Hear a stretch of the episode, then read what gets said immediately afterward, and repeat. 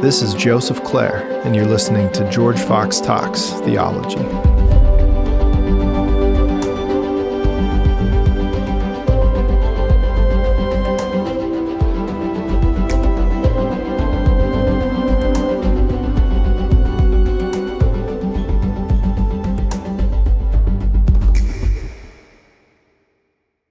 Everyone, welcome to uh, George Fox Talks Theology. I'm your host, Joseph Clair. We're back again, really special episode on everyone's favorite topic today death, a theology of death, with uh, esteemed uh, guest interlocutor, Dr. Lydia Dugdale, medical doctor, um, has many degrees, many accolades. She's the Dorothy L. and Daniel H. Silberberg, Associate Professor of Medicine and Director of the Center for Clinical Medical Ethics at Columbia University in New York City.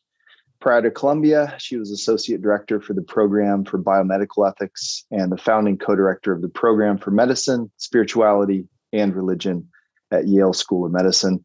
She's an internal medicine primary care doctor and medical ethicist working around the edges of palliative care. Her first uh, book, Dying in the 21st Century, MIT Press in 2015, provided the theoretical grounding for the current book, The Lost Art of Dying Reviving Forgotten Wisdom with Harper One Publishers out in 2020. Um, although it still feels fresh in this global pandemic and now um, sort of uncertain global political climate. Um, Dr. Dugdale lives with her husband and daughters in New York City and is a friend of mine, and mostly just happy to have this chance to talk to you. Thank you for being here, Lydia. Thank you, Joseph. It's great to be with you. It is good to be with you. I have so many topics to cover, but they're all going to circle around this theme that you've thought and written a lot about and is kind of encapsulated in this book, The Lost Art of Dying, which brings your theoretical and professional ethical and medical work to a more popular audience, I would say. Um, you're also just a literary, poetic soul. So it's a joy to read this book. So I highly recommend it. Among other things, pick up The Lost Art of Dying, even if you're a death denier like I am. But in some ways, I just want to know how you got into the whole thing. Um, how'd you get started? I mean, you're not a palliative care specialist per se, but it seems kind of macabre that you're like a death specialist, right? I one of my favorite movies is What About Bob with Bill Murray. Have you seen that?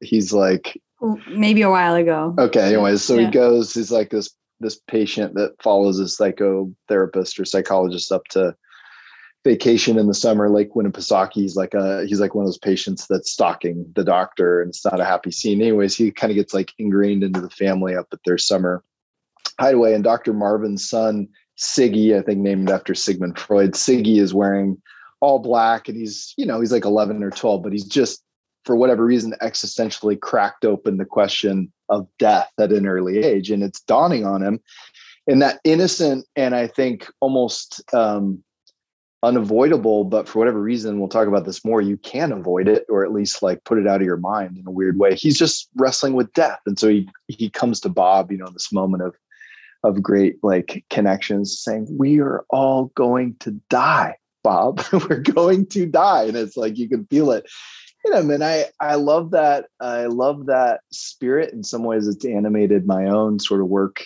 getting into theology and philosophy. It's like is it not the biggest question to wrestle with? Like what death is and what might happen after death. But for you lydia like how did you how did you get into this topic this field?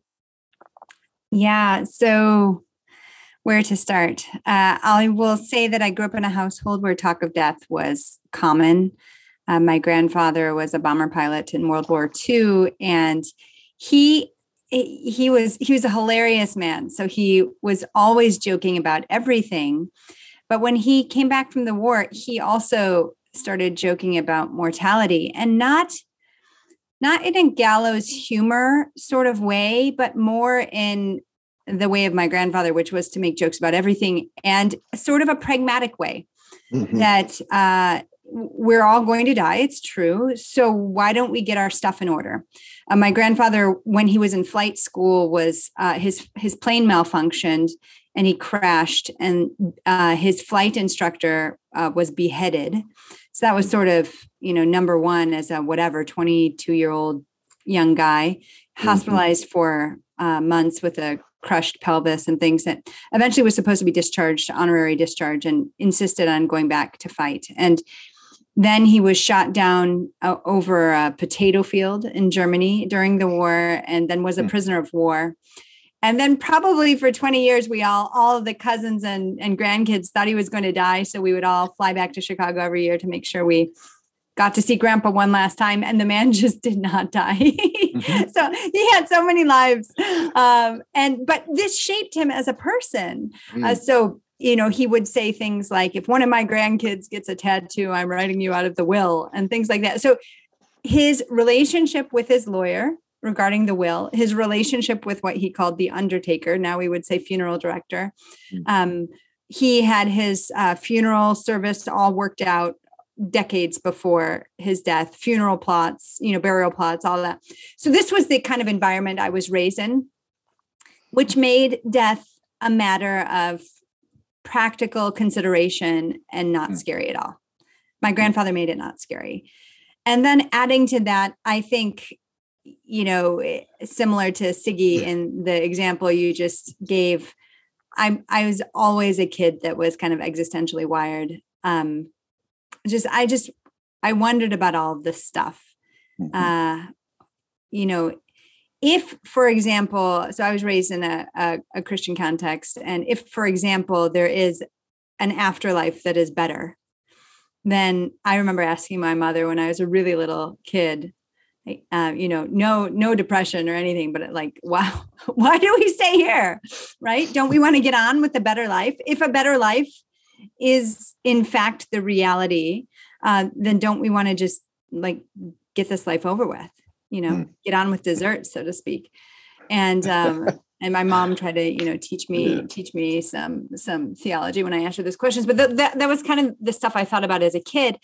And then I became a doctor and had patient after patient after patient who was who were woefully ill-equipped to die by any number of of of parameters right so whether they had never thought about um, the hmm. medicalization of death whether they had never thought about um, practical matters relating to uh, a will or their family or talking to loved ones about how they think about their living and dying or hmm. whether they'd never thought about ritual or what mm-hmm. practices matter to them or i remember i had a patient who was dying and i was called to the bedside and she was in an existential crisis complete death anxiety and mm. wanted me in her dying to sort of give her answers to these deeply religious questions she was mm. coming up with which you know she was really actively dying died a few days later. And you know i had experiences like that. And so you kind of put all these things together as a doc and you say well wow we have a lot of work to do. Patients have a lot of work to do.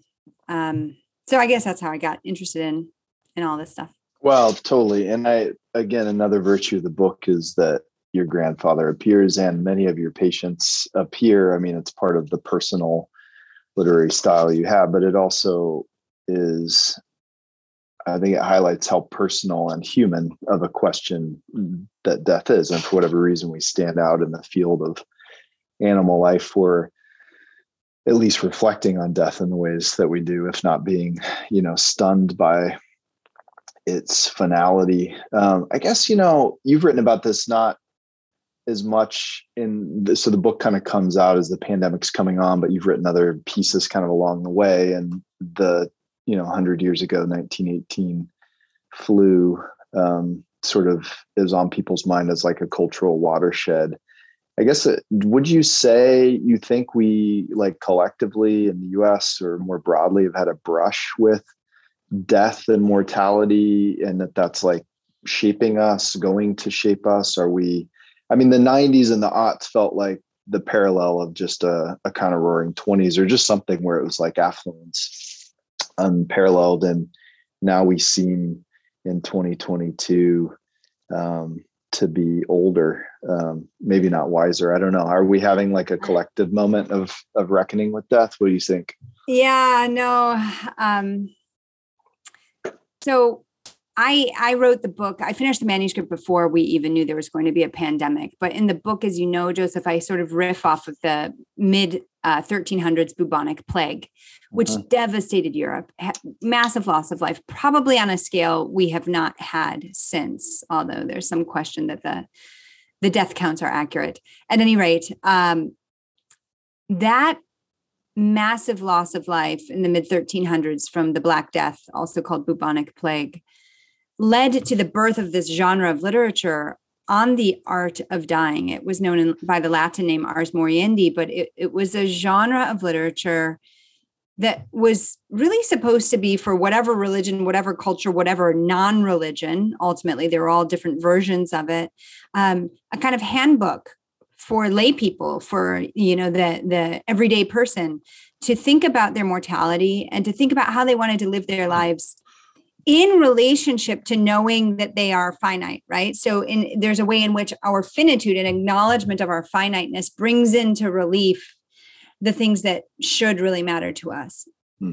um, so that genre of literature developed during the aftermath of the bubonic plague the earliest version in the early 1400s and was wildly popular until just after the flu pandemic mm. of 1918. So, and the reason why uh, I think culturally, at least the way I'm sort of reading history, is that we have 1914 to 1918 world war one with sustained and massive loss of life globally and mm. even before world war one ends we have the onset of the influenza pandemic of 1918 to 1920 so you, you can even read now in the medical journals accounts of uh, autopsies of young veteran, not veterans, young combatants who were fighting in World War hmm. One and got flu.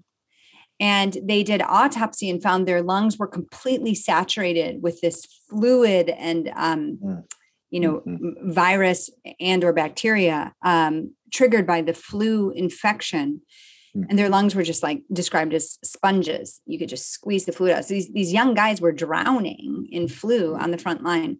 So, mm. so we have two years of global flu pandemic, millions and millions dead. So six years total of death. And we go from there in the United States, at least, to this period of immense economic prosperity, mm. which, and not to mention, um, you know, medical uh, technology just takes off, right? Antibiotics, chemotherapy, on and on and on. Mm. And we get into the rise of modern medicine. And that's exactly when that period of the 1920s is exactly when this uh, this attention to living well in order to die well, this Ars Moriendi, these Ars Moriendi handbooks fell out of favor. Mm. It was after six years of sustained death that they fell out of favor. They were people did not want to dress in mourning. People wanted to get on with life. And and you can kind of imagine, right? If I mean, most of us are so sick of COVID mm-hmm. that if we emerge, let's just pretend that Ukraine and sort of geopolitical disaster is not happening for a moment, but even getting mm-hmm. out of COVID, there's a way in which we're all so sick of it. The last thing any of us want to do is to, you know, dress in mourning or hang black ribbons on the door to show that we are a household that has suffered loss, right? We want to get back to life and the good things that we've missed and the mm. people we've missed and the vacations, the travel, right? We want to get back. Uh, last thing we want to do is think about death. And so now, especially with Ukraine, oh goodness, I don't know. Like, will there be two years of pandemic and four years of war? And will we be thinking about mortality again? Because we will have realized that everything about modern life that we thought was a security mm. has proved to be only a false security mm. right i mean it, it's a, you look at what's happening in ukraine there's nothing you cannot you cannot hide right people are losing everything and if that phenomenon spreads I think we'll be thinking about our mortality very differently. So my experience, you know, I've been a frontline um, doc here in New York City. Uh, I did a lot of COVID care during the first wave, especially, but can, have continued to do COVID care um, throughout. And uh, you know, I would I would say that I have been surprised by how little younger folks uh, have thought about their mortality, mm-hmm. despite. The pandemic. But I think it makes sense. Younger folks, on the whole, are not dying from COVID Mm-hmm. By contrast, I've probably given more than 100 book talks since the book was released. And um, in audience Q&A, usually older folks, the kind of age 70 and above, are very keen to talk about how they are thinking about their living and dying differently in light of COVID. I mean, I've, I've heard from so many different people who've made major life changes, whether it's um, you know pragmatic stuff financial stuff but also relational. People who have been estranged from their adult children have uh, you know read my book and been inspired to sort of make make amends uh, on those relationships. And and so there have been things like that. Um, people older folks again sort of thinking about these big life questions uh, mm-hmm. what is life for what what does you know what does death mean is there an afterlife so i've heard from people who've been giving thought to that too but they tend you know they all tend to be baby boomers and older mm-hmm. yeah it's it's interesting that the earlier group demographic um, has been making major career changes, you know, and I think in some ways our culture um, has become fixated around, you know, identity and self-expression in the form of one's work, you know, and and obviously change work will change in light of this for lots of technological and existential reasons, but there's been some hard resets and there's been a kind of contagion of reevaluation of like am i doing things that i actually care about and what really matters to me? And so I, I, see that as a positive. I think you're right. The ukraine is now throwing a curveball. I've been waiting for all these articles to be coming out on like what now and the pandemic's over but you can feel that there's a real mute on that genre mm-hmm. because of just like how how much how uh, the fear related to global politics is almost the same as as a virus in some ways. So tell me if Ars Moriendi, the art of dying, and as a manual, as a way of life, was lost after that period in the early 20th century, what were like the medical conditions uh, by which we lost the art of dying. So, was it technological, philosophical? So, I'm guessing it wasn't just that people wanted to forget about death and enjoy their lives, but like medicine. I mean, what we even know of as medicine today has really developed in the past, let's say, 100 years or so That's with right. the hospital. So, like, what are the actual conditions of like your craft that have maybe like taken the art of dying out of the center? Yeah, so I think it's important to sort of lay out that um, medicine and medical technological advance shapes culture and shapes doctors or clinicians, and um, culture also shapes those technologies and people in return, right? So there's mm-hmm. sort of this kind of like one affects one and the other, you know, it just keeps going around. Um, so, you know, in the 1920s, we have the birth of antibiotics. By the 1940s, we have early chemotherapy. I mean, antibiotics was a game changer, hmm. absolute mm. game changer, because routine things that killed people all the time, right, mm. suddenly became optional. It's extraordinary. Um, you know, pneumonia was the old man's friend. Mm. Urinary tract infections, you get tired, you start kind of getting confused, and then you're dead right? Um, but now these things are, you know, three days, five days, 10 days of antibiotics, and you're done and you're fine. You're fine with no residual, right? so then by the late 50s and 60s, we have early attempts at cardiopulmonary resuscitation mm. and organ transplantation. By the 70s, we have combination chemotherapy. So, what this is doing is for anyone, again, baby boomers and older, um, or sorry, baby boomers and younger, Mm. Uh, life has always been lived with the hospital providing an option for continuing life, right? Yeah. And so we don't we don't see death. There's a, there's a second piece. It's not just this sort of explosion in what medical science has made possible, but there's also uh, an explosion in the number of hospitals between I want to say I, I, should have these numbers in front of me. I should have them memorized, but I want to say 1870s. Maybe there are 300 hospitals in the U.S., and by the 19 teens, there are more than 6,000, which is slightly more than we have today. But let's just say in a period of 40 years, mm-hmm. you go from never having a hospital nearby because there are so few mm. to having hospitals everywhere, more than mm. we have today, mm. with a population that is one third of what we are at today. Um, and so that just means that people could farm out uh, the care of the sick and dying. And why wouldn't you? Right. And I don't mean this in a, in a negative way, as if to suggest mm-hmm. that taking someone to the hospital is the bad move. Why wouldn't you if the hospitals are holding on to antibiotics? You know, there's always the option that they can do mm-hmm. something. So why why would you care? Why would you just let people die at home? Mm-hmm. And so that also um, affects culture right? If, if you're not caring for grandma as she's dying at home, you don't see that death. Um, but it also shapes, you know, patients come in and make make demands, make requests of physicians. And then physicians start to develop habits of practice in response to those requests and demands. Hmm. So if the request is you do everything you can to keep grandma alive, um, you know, short of a judge ruling otherwise we sort of start doing things like that and mm. and for some that becomes very much the default way of practice mm. it's interesting what you say about the kind of the way the professionalization of medicine and the rise of the hospital in terms of volume of hospitals sort of like moves death to outside of our view in some way culturally i remember we lived in the uk for a bit um, in graduate school and we had like a party at some professor's house in the spring and this this professor's like 90 year old mother was like clearly at the end of her life i mean she was a frail angelic creature and she was just like in a room but not hidden away like on this bed and it was like you had to see her as you were like going into the kitchen and you know say hi and i don't know how responsive she was but it just like shocked me as so like countercultural to my American sense of like, well, you don't mix that doesn't mix with this, you know, this is like strength and vitality and party, you know, and then there's like a generational, you know, sort of um, weakness or something that's exposed. I, I, what is that?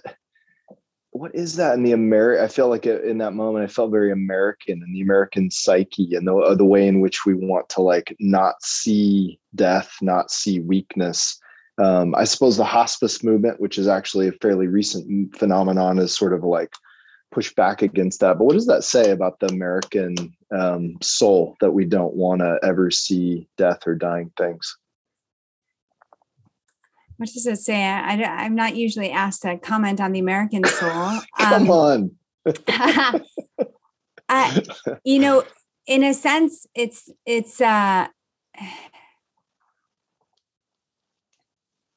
I wouldn't go so far as to say that it it it becomes sort of a a weakness that we are uncomfortable with that, but it certainly isn't helpful, right? So on some, I'm a parent, you're a parent, we have kids.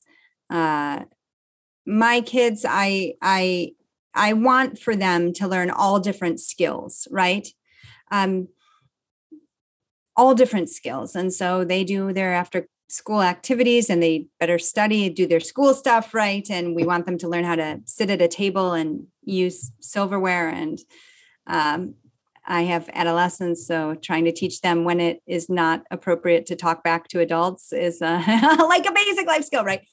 and so um, uh, the idea that we could sit with the suffering and the dying in a way that is helpful both to them and us is a skill to be learned and mm. practiced. And so, mm.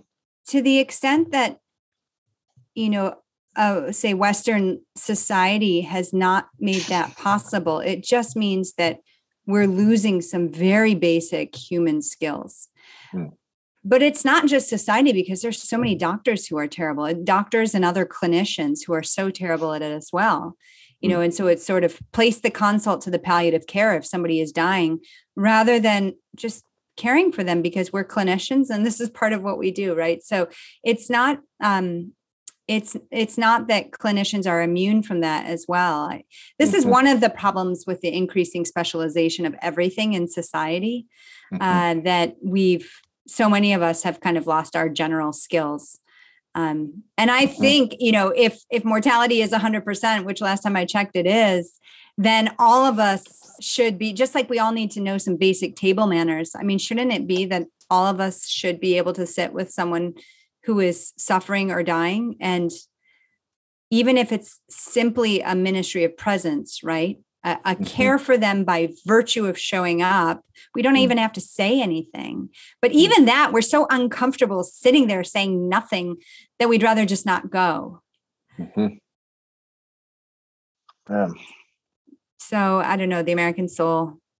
It, I think you I think you got it. Yeah. Now I mean I think it's the American soul. It is the Western you know, technocratic, developed soul, we've sanitized life in certain ways that have made maybe the more like inscribed ways we had to begin the ars moriendi, the the art of dying, just by like relationally being interwoven in these passages in and out of life with birth and death. So it's becoming like more, you know, marginalized and therefore um, more um, optional to have faced until you're facing your own death or maybe facing the the death of a loved one. So as you think about recovering the art of dying, I mean, this is a very practical, pragmatic point and something you've experienced experimented when with. You're obviously in a secular, pluralistic university hospital context, so this is not like you're at the you know the convent run hospice care, you know, in in the Catholic tradition or something how how do you recoup uh, you write about this in, in the book so well some of these um, these meditations these rituals these moments um, for your your patients and obviously like a, a non-religious kind of open-ended context. Yeah. I think my goal especially in writing the the second book is to in a sense lay out this now this is going to sound really ridiculous, but lay out the menu of what it takes to die well mm-hmm. and sort of encourage people to go do their homework. Mm-hmm. Um, I have my own values and beliefs, right? But I um, I recognize that my patients come with all different uh, values and beliefs, some of which I I know nothing about right? Others I've mm. got a little, I'm a little bit privy to, others I might share.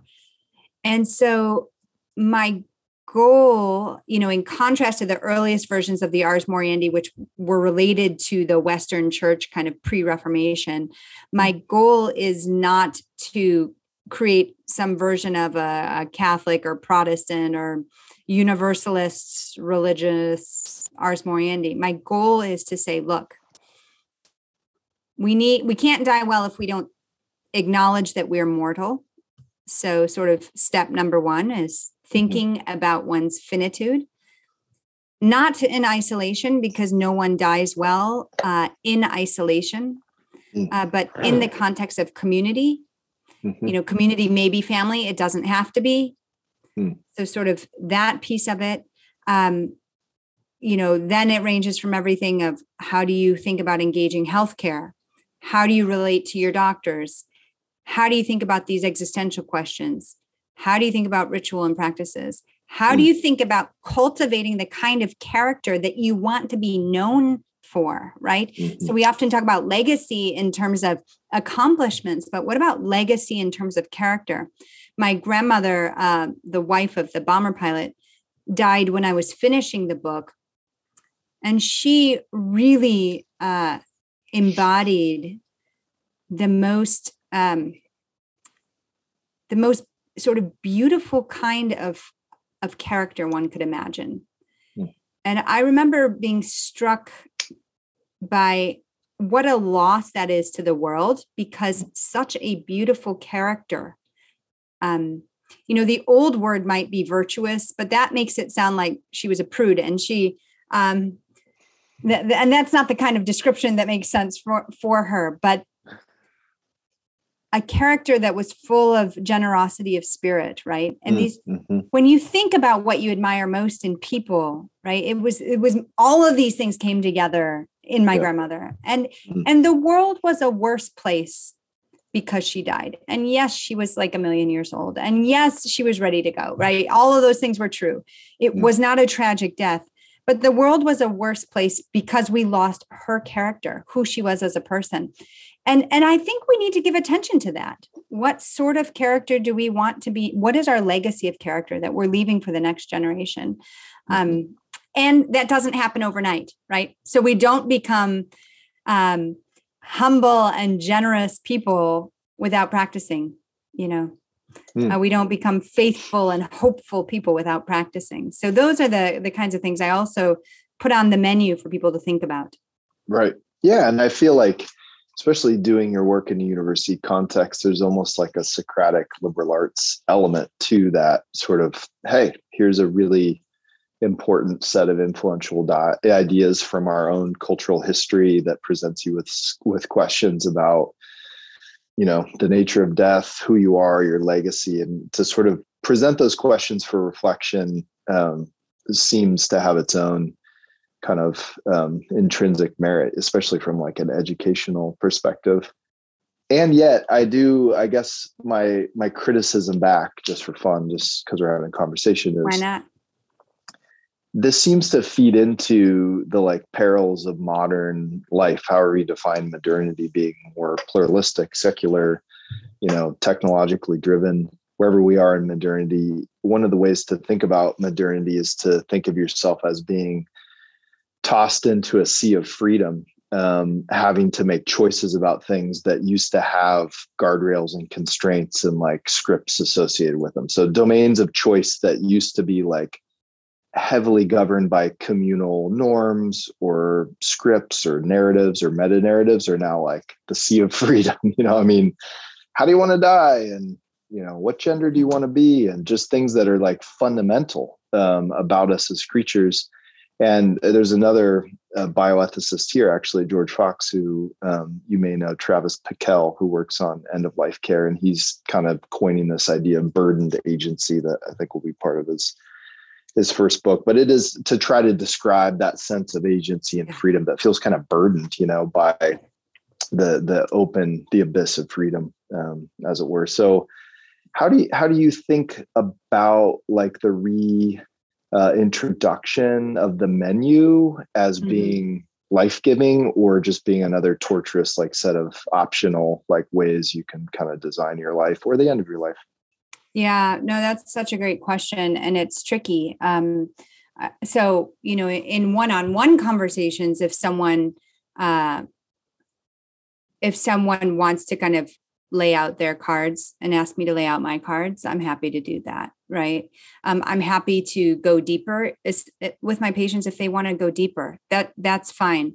Um, I I take a pretty strong stand in a clinical space mm-hmm. against, you know, for lack of a better word, proselytizing. Right. Whatever mm-hmm. that um, gospel mm-hmm. might be, whatever that good news might be. I don't. I don't um, see that as an appropriate um, appropriate for me to do in a in a hospital. So I'm mostly in the outpatient clinic, but in a hospital context, uh, certainly people's own uh, religious leaders can come, and mm. um, also there's the hospital chaplaincy to sort of address some of those questions. So, um, in yeah, um, what I often suggest to people mm-hmm. is that a useful place to start is to consider the own, their own traditions of their families and to read deeply because the work has been done. So mm-hmm. I often sort of discourage people from trying to reinvent or to invent anew some sort of version of an Ars Moriendi with a little bit of this and a, you know, a little little salt, a little pepper, a little thyme. You know, I I I don't know that that is helpful because I think people are quickly overwhelmed. Mm. Um, so, yeah, a useful starting place is to sort of, you know, how were you brought up, or what what you know what what kind of practices did you see growing up, and why don't you start by reading a little bit more deeply there. Mm-hmm. Um, I think that gives grounding to tradition that is helpful. And mm-hmm. often it strengthens these ties with family and community mm-hmm. that are really critical to dying well. Um, does it solve everyone's existential questions? No, but I, I don't see that as my work, mm-hmm. you know, as being, you know, the the existential therapist for the masses. Mm-hmm. Um, So that makes sense. I mean, it seems to me the two wrong paths would be a kind of overbearing universalism you know as you mentioned that somehow like synthesizes the world's religious traditions into a kind of spirituality of dying that is one size fits all or a kind of rough anti-religious secularism where it's like the clinic is this non-religious space where we're doing a different kind of thing under the name of science. So that that seems to be a kind of nuanced pluralism and principled pluralism that has reverence for tradition welcomes tradition but doesn't you know sort of, but also sees the limits of trying to um, invent new things or force tradition on people in vulnerable spaces there's all sorts of power dynamics and things there so how, as you think about your own you mentioned being a christian how do you think about the resources of your own tradition for on the one hand like the explanatory power that christian mm-hmm. faith offers for some of these like big questions that might otherwise go like unanswered or even unasked in our mm-hmm. culture. And then at the more practical uh, level of like ritual and symbol um, what do you find sustenance there in, in the christian tradition for thinking about the art of dying? Yeah. Um, so i i have a friend who had this kind of radical conversion from staunch uh, I would say hedonism was probably his religion mm-hmm. to uh, Christianity. And I asked him once what it what was so compelling, and he said, in his view, um, having kind of exhausted all possible uh, avenues to in- indulge his, you know, whatever, um, Christianity had the best story. It was a it had the most compelling story for him, and I think you know for someone who's been raised in that tradition that that resonates with me. Um, i can't say i've you know performed some exhaustive um, analysis of all major world religions narratives but uh, coming from the christian tradition it it's a the story of a a God man, right? Which is how mm-hmm. Christians think of Christ, fully mm-hmm. God and fully human, mm-hmm. who is a sense, in a sense, sent by God, but is God to die the death that none of us want to die, um, to live a life that all of us want to live, right? And that's the sort of story. There's something really beautiful about that um, mm. It's life giving, it's hopeful. Uh, it does provide an answer to our existential qualms, mm. right? Mm-hmm. And, um, you know, I th- for me, it, it certainly provides a peace that uh, a peace and not an anxiety that would um, cause me to to want to look elsewhere, right? Mm-hmm. Um, uh, in my old age, I've become increasingly liturgical. And I think there um, are so many resources within the, uh, the Christian liturgies, um, uh, particularly uh, Episcopal or uh, Anglican uh, traditions that um, really kind of walk people through, right? They walk people through these times of intense uh, turmoil, such as a death, and give you the language to say. Really give give you the scripts to say because sometimes we just don't know what to say and we don't know what to do. And so the liturgies help uh, guide us. Right? They provide sort of that um, that navigation through the choppy waters and then they also remind us of the story that as a as a, a culture a community we profess to believe and so mm. i think that combination of kind of giving you guidance while also helping you to rehearse mm. is very powerful um, mm. and has been really really helpful for me as i've done this work um, you know as a christian so. Mm. yeah no it, it is once you start thinking of it um, in the liturgy and liturgical sacramental rites or whatever in light of our own mortality and our humanness you start to see how the whole suite of them is speaking to the human experience even as it speaks to a hope which is way bigger than our humanity. And something as simple as baptism, you're being assuredly it's a sign of a change of life and new life and freedom and happens at Easter, but the whole the whole like scriptural basis of it is is found in Romans 6 and that's in pretty much every liturgical, you know, baptismal rite that you find is being buried with with Christ and the hope of being raised with him. So thinking about yourself having already died some big death in the midst of your life might mm. change, you know, your perspective yeah. on your own physical mortality or same yeah. goes with communion, you know, you think of feasting on someone else's body and blood as a way of uh, proclaiming someone's death until um, they come again. Uh, he comes again. I guess I wonder. Um, yeah, no, I I sort of fumbled my way into Episcopalianism, Anglicanism on that light. My grandfather was a great engineer in the Bay Area, and he died uh, when I was in seminary, and um, we were going to go down to have his memorial and he had um, gone to Stanford and was like a well-known civil engineer and we're gonna have this big memorial but my dad wanted to go to um, the viewing of his body and no one else wanted to go so speaking of just kind of the hmm. sense of like you know ah, last rites you know it was just the sense of like not part of um, a kind of non-religious perspective among some of the the family members and so he kind of asked me to go with him and asked if I could do something, you know, over there. And I was like totally out of, you know, unofficial and non um, sort of uh, non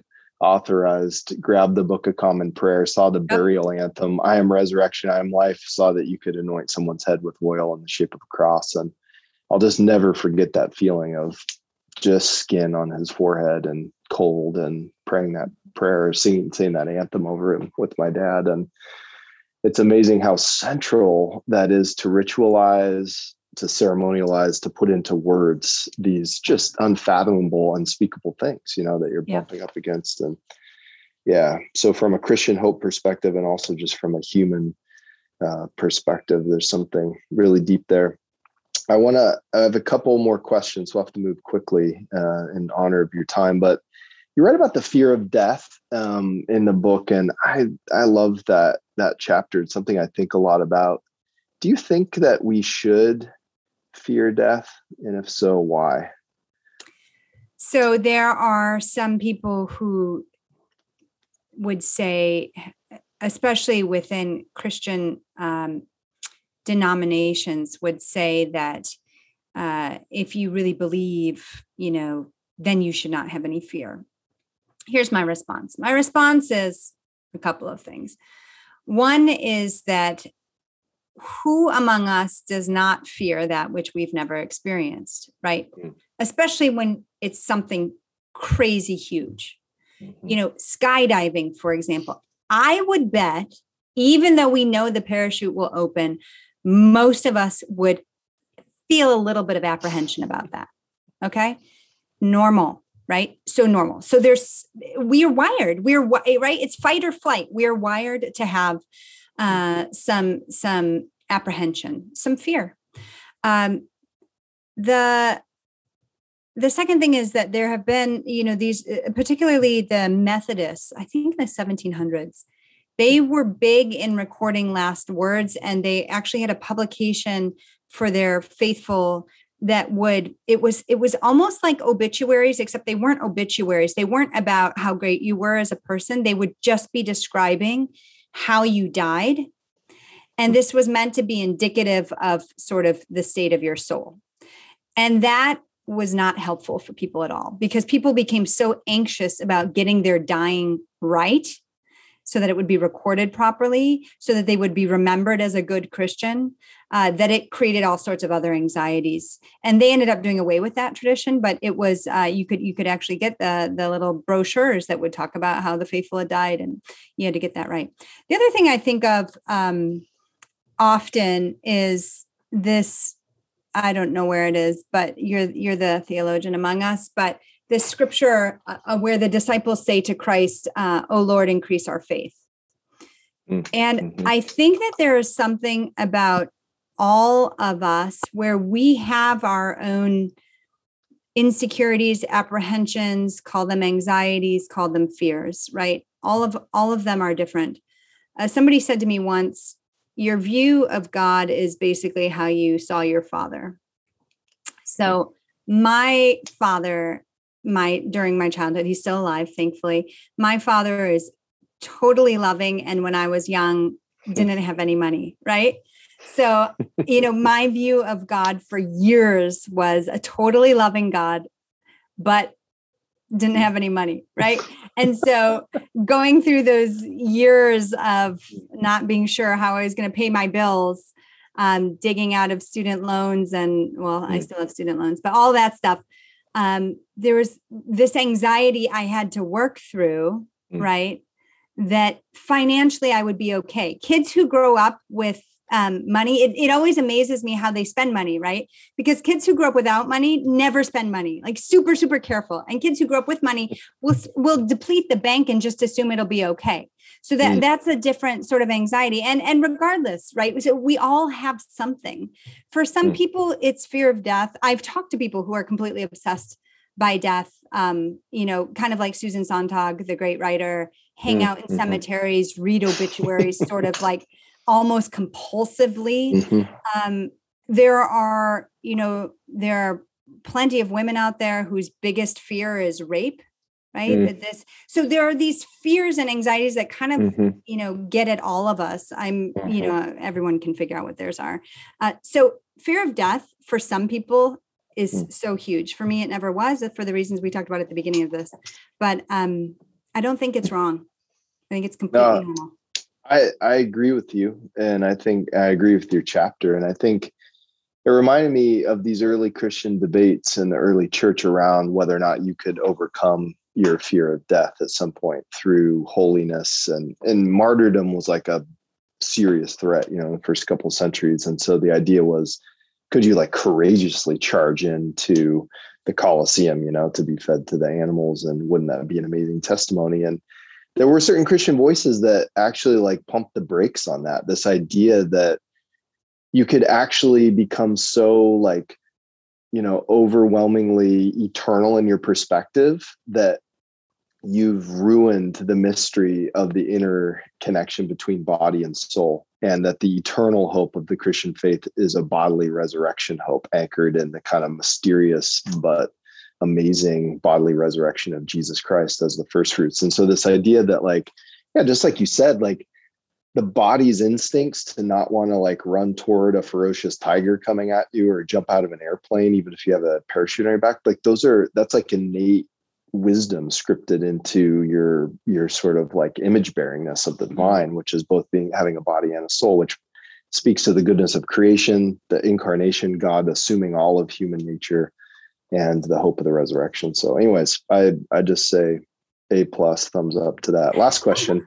I call you, I'll nickname you, moniker you, Doctor Dying Well, Lydia mm-hmm. Dugdale now, and you've done so much good thinking and reflecting, and also practicing. I imagine all your patients who, although imperfectly, you've been a blessing to in in your work. Um, how how do you think about your own death? How do you want to die? Oh, well, it's funny. I mean, we talk about this so much in my household. You and it's not gallows humor, but it's what I work on. So, um, yeah. I don't know. I don't know how much to give away, but no, I, you know, it would be great to be at home surrounded by loved ones, relatively painless. Um, I, I, I don't think I've changed my thinking much since I was a little kid. That it'd be fine sooner would be fine um mm-hmm. my you know my kids always like to say when we're running up the stairs in our apartment building last one up's a rotten egg right so uh we have this joke about you know last one to heaven is egg. Um, anyway, that's, that's what I was debating whether I should actually say that on the camera. Um, which isn't to say there's like, you know, suicidality or anything like that. And I want to be, be very clear about that because that's a, a reality. And actually, especially when I speak on college campuses, that does come up. Um, mm-hmm. And I, I think um, I just want to make sure that there's some sobriety around that. Uh, but yeah, um, so no no desire to hasten death. Um certainly a desire to live a, a faithful to live a, a, life well lived right? Mm-hmm. um and ideally not to be in the hospital. That's do you have do you have any practices um, of your own to keep death in front of you or is your work in medicine enough. You don't need a skull on your desk or the 200 books on death surrounding me all the time. Yeah, no. Um, it's funny because I've I've thought about memento mori, which I write about, right? Having those objects that remind you of death, and I really think my my books do, and my work does. Um, but certainly, you know, we moved to New York City six months before the pandemic hit. And then mm. it's been a constant refrain, especially those early months of 2020 when everyone was locked down. And, you know, we moved from a, a proper house to a small Manhattan apartment. My kids didn't know how to use devices to do school. And it mm. really, there was a lot of tension at home. And I, we just kept saying, you know, as a family, and I have adolescent girls, um, we kept saying uh, we need to treasure these days because we don't know how many we mm-hmm. have together. Mm-hmm. Um, and so that was our refrain kind of during the pandemic. And now that we're emerging, the conversation has shifted a lot to Ukraine. Uh, mm-hmm. We watch the news together right. as a family. Mm. And we, I, I, you know, there was just a family of four that was killed over the weekend trying to make an escape uh, mom, dad, and two kids. And yeah. all, the father still had a pulse. I don't know if he ended up dying, but I talked to my kids about that. Um, mm. Mm. And not not they're they're not kind of anxious, nervous types. So I think you have to know your kids too. Um, mm. But I talked to them about that just to help them keep in mind the reality of the world that we live in. And mm. we cannot take our current peace for granted. Mm-hmm. Um, nor can we take the lack of war in the United States for granted, nor, as we've been saying for the last two years, can we take our good health for granted. Mm-hmm. And and we need to think about what kind of a family we want to be during these days that we're still together. Mm. And so we this is like our conversation as a family. Um, probably far more often than my girls would like, but uh, I think there's wisdom there, right? And um, and some sobriety and some compassion for the world. Um, thinking mm. about how, I mean, my girls are very keen to figure out how they can help, right? Whatever that might mean in, in their mm. small ways. Mm. Um, so yeah, so that that's kind of my my uh, memento mori is, is my work. Yeah, yeah, yeah. It's beautiful though. I think there's so many parenting manuals that say similar things around like create life ready kids, you know, to be skilled and successful. And that makes total sense. I want that. But in moments like this, it does stir up something deeper in you of like life ready and successful could mean totally different things depending on which which historical moment you're in, the things you'll face. And it's not simply that you want your kids to be respectful and get good grades, but you want to know want them to know how to suffer, what it feels like to not be in power and control or to live in tumultuous times of war. And that's a different set of virtues and requires a different kind of conversation. And so, yeah, yeah it does feel different than I think the world you and I grew up in in some ways. All right, Dr. Lydia Dugdale from Columbia, thanks for joining us on George Fox Talks Theology for this special episode on death. It's been a treat. Thank you so much. Thank you, Joseph. It's been great. This has been a production of George Fox Digital. If you like what you're hearing, subscribe to the George Fox Talks podcast on Apple, Spotify, or wherever you stream things on your phone or computer. Check us out on the web at georgefox.edu slash talks, where we have videos, publications, and more. And we're also on YouTube at youtube.com slash george georgefoxtalks.